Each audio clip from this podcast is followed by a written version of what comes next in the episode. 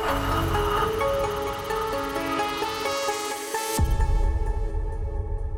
Welcome to, or welcome back to the 510 Report, where we talk about industry news, advocacy, and general goings on. And on a little bit of a personal note, I did just have three wisdom teeth pulled from my head. I'm still a little bit sore from that, so I'm trying to recover. So if I sound a little bit weird or look a little bit puffy, that's the reason why. But as they say, the show must go on. So I wanted to share something awesome before we get to some really bizarre, weird news reports reports, weird news reports, and weird legislation from Florida. Two of my favorite people and two vape advocates here in the industry Eric, Vinyl and Vapor, and Danielle Jones. She goes by Rubber Ducky, you're the one on Instagram. Well, they have collaborated and they have made this awesome poster. That is a direct quote from FDA Commissioner Scott Gottlieb saying if you could take every adult smoker and fully switch them to e cigarettes, you would have a substantial public health impact. I think these posters are fantastic. I think Eric did an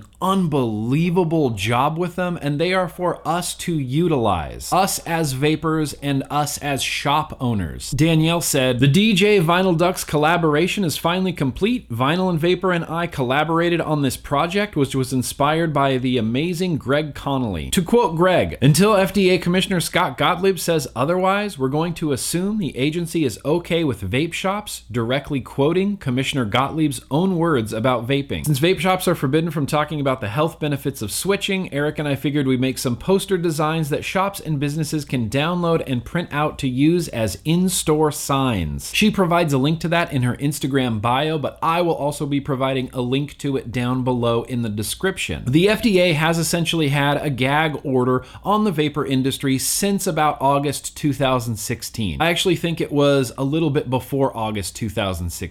And she makes a note on this post to point out please note, business owners should be aware that it is still possible that the FDA could interpret this poster as a modified risk claim, which is not allowed. However, we feel that this is constitutionally protected free speech. Enjoy and vape on. What I like most about these posters, it is completely, completely factually accurate. Scott Gottlieb is 100% correct. If you could take every adult smoker and switch them over to e cigarettes, it would be a substantial health impact I also love the irony involved of this being a direct quote from the FDA Commissioner Scott Gottlieb. Yet Scott Gottlieb is one of the people standing directly in the way of letting this substantial health impact even happen. I love seeing hypocrisy in politicians. I love calling out hypocrisy among politicians. I think Eric and Danielle did an awesome, just awesome job with these posters. Like I said, they are for all of us to use, shop owners included, and I will have a link to the Dropbox down in the description of this video. So thank you, Eric and Danielle, for that awesome advocacy-ness. And now I want to switch gears and talk about something that is just kind of boggling my mind that's coming out of Florida right now. This legislation in Florida is kind of just an example of what we are up against and kind of the weird, smarmy, backdoor ways that politicians get legislation pushed through. Amendment 9 is on the ballot for this November in Florida. And what they want Amendment 9 to accomplish is banning vaping in indoor working spaces. I personally don't think it's the government's job to ban vaping in indoor workspaces. I think that that decision should be left up to the companies and businesses themselves for them to decide what they are and aren't going to allow their employees to do on work property. But I think the craziest thing about Amendment 9 in Florida is the full title of it. Florida Amendment 9 bans offshore oil and gas drilling and bans vaping in enclosed indoor workplaces amendment. They're literally grouping together vape legislation that includes a ban with an additional ban on offshore oil and gas drilling. So you either have to say yes to both of these things together, or you have to say no to both of these things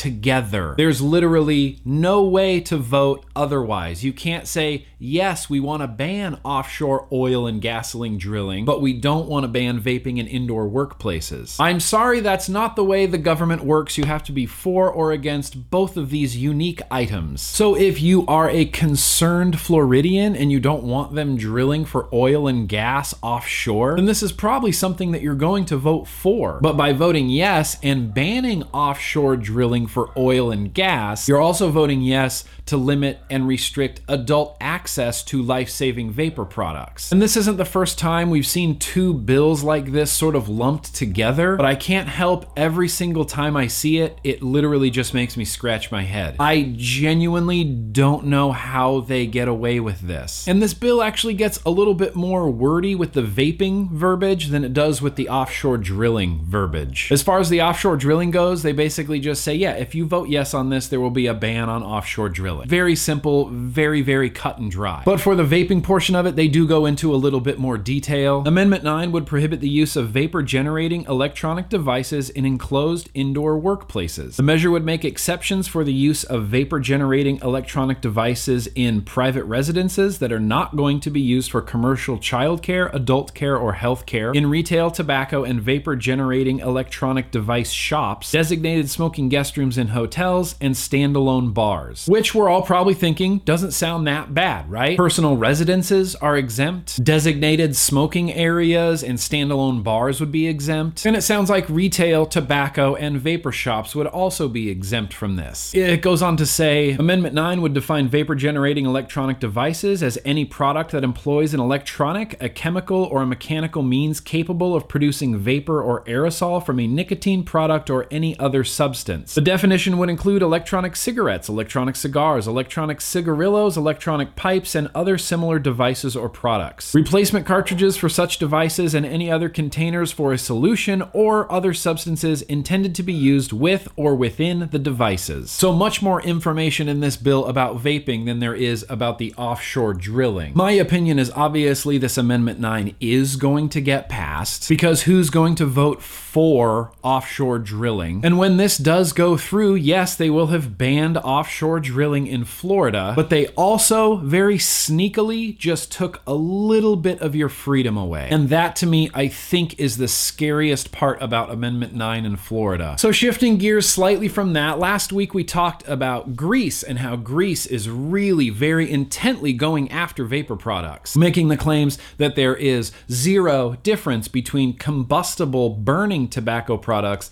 and less harmful vapor products. So, it's not really a huge surprise that the latest study from Greece is very, very anti anti vaping. Before we really dig into this article and get all sorts of ragey about Greece, I did want to play this real quick clip. It's a really important clip. It's definitely going to keep this video from being able to be monetized, but I have no choice because I think this is a fantastic preface to what we're about to read from Greece. This is a clip that Vaporizzo posted on Instagram from MP Norman Lamb. This is all about harm reduction. Nobody's saying it's completely safe. But if you take the evidence seriously of Public Health England, the British Heart Foundation, Cancer Research UK, the British Medical Association, and many more bodies who all say that vaping is significantly less harmful than smoking, I think we should be following their advice. 79,000 people in England alone die from smoking every year. And when the available evidence now about the harmful chemicals in cigarette smoke compared to vaping points very clearly to a lower risk, surely we should be following that advice. And surely we should be grabbing the chance to save lives by stopping people smoking. Regulation and taxation should all be based on an assessment of risk. And when we know that e cigarettes appear to be significantly less harmful, then surely the regulatory framework should reflect that. So, with that clip in mind, let's take a quick look at what the researchers at the University of Athens recently discovered in their study. And I also just want to point out that this particular article came from Yahoo Sports and was written by a Yahoo style editor. So, according to this article, researchers compared several groups of mice that received whole body exposure to varying chemical combinations four times each day, with every session separated by 30 minute smoke free intervals. These results were published in the American Journal of Physiology Lung Cellular, and the conclusion that they came to is that exposure to e cigarette vapor as well as combustible tobacco smoke can cause inflammation, inflammatory responses, and adversely affect respiratory system mechanics. The doctor behind this study said, We conclude that both e cig vaping and conventional cigarette smoking negatively impact lung biology. Now, I'm not going to sit here and try to debunk this entire scientific study. Vaping is never intended to be 100% safe, as in the clip we just saw, it is intended to be harm reduction. I don't think it's unreasonable to think that they may have found something in vapor products that can impact lung biology. The real question we should be asking is on what scale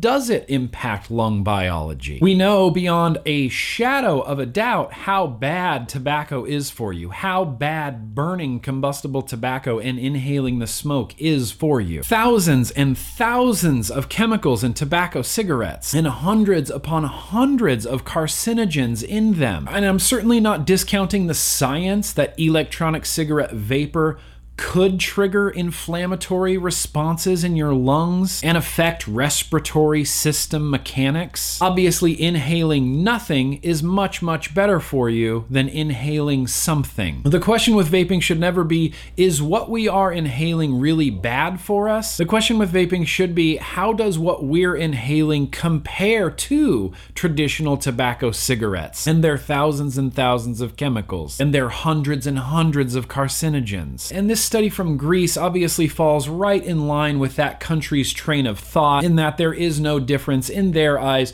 between traditional combustible tobacco cigarettes and much less harmful vapor products. At least that's how this story is being portrayed in the media. Now, I'm going to be linking down in the description to both this article from Yahoo and the actual study that was done at the University of Athens in Greece. I am not a scientist, I am not a doctor, I never claimed to be either of those things, but just from my time time that I've spent with this study, there are a few things that don't quite add up, and I would like someone who is much smarter than myself to actually take a look at this study. Because if I'm reading this correctly, and I'm not honestly sure if I am, but if I am reading this correctly, the study does say what they did as far as exposing mice's bodies to vapor as well as cigarette smoke. They did find that the vapor from e cigarette products did trigger inflammation in mice, which thankfully we are not mice. But there is one really interesting sentence in this that I can't stop focusing on. It says, while after four weeks, cigarette smoke was the only treatment adversely affecting these parameters. We conclude that both e cig vaping and conventional cigarette smoking negatively impact lung biology. So, does the vapor from e cigs only negatively impact lung biology for the first four weeks, and then after four weeks, only cigarette smoke affects that lung biology? Could it be that the e cigarette vapor affected lung biology in a less harmful way? Could it be that despite how this particular study was presented by the media, that it actually supports the notion of tobacco harm reduction through vapor products? Again, if anybody smarter or more schooled than me is willing to read this study, I would love to talk to you about it. I've said this before and I will definitely say it again, but at the end of the day, if you're not comparing vapor products to that which is causing us harm, then you are not doing your due diligence. And I think that's where we're going to leave this 510 report today. As always, I will have links down in the description for you to utilize and read and research on. And before we go, I just want to say join CASAA. It's free and easy to sign up if you want to stay aware about possible bad vape legislation happening in your particular city, state, or area. Join CASAA and follow those calls to actions. And as Kevin Skipper always used to say, you don't have to do everything, but you do have to do something. Let's get involved.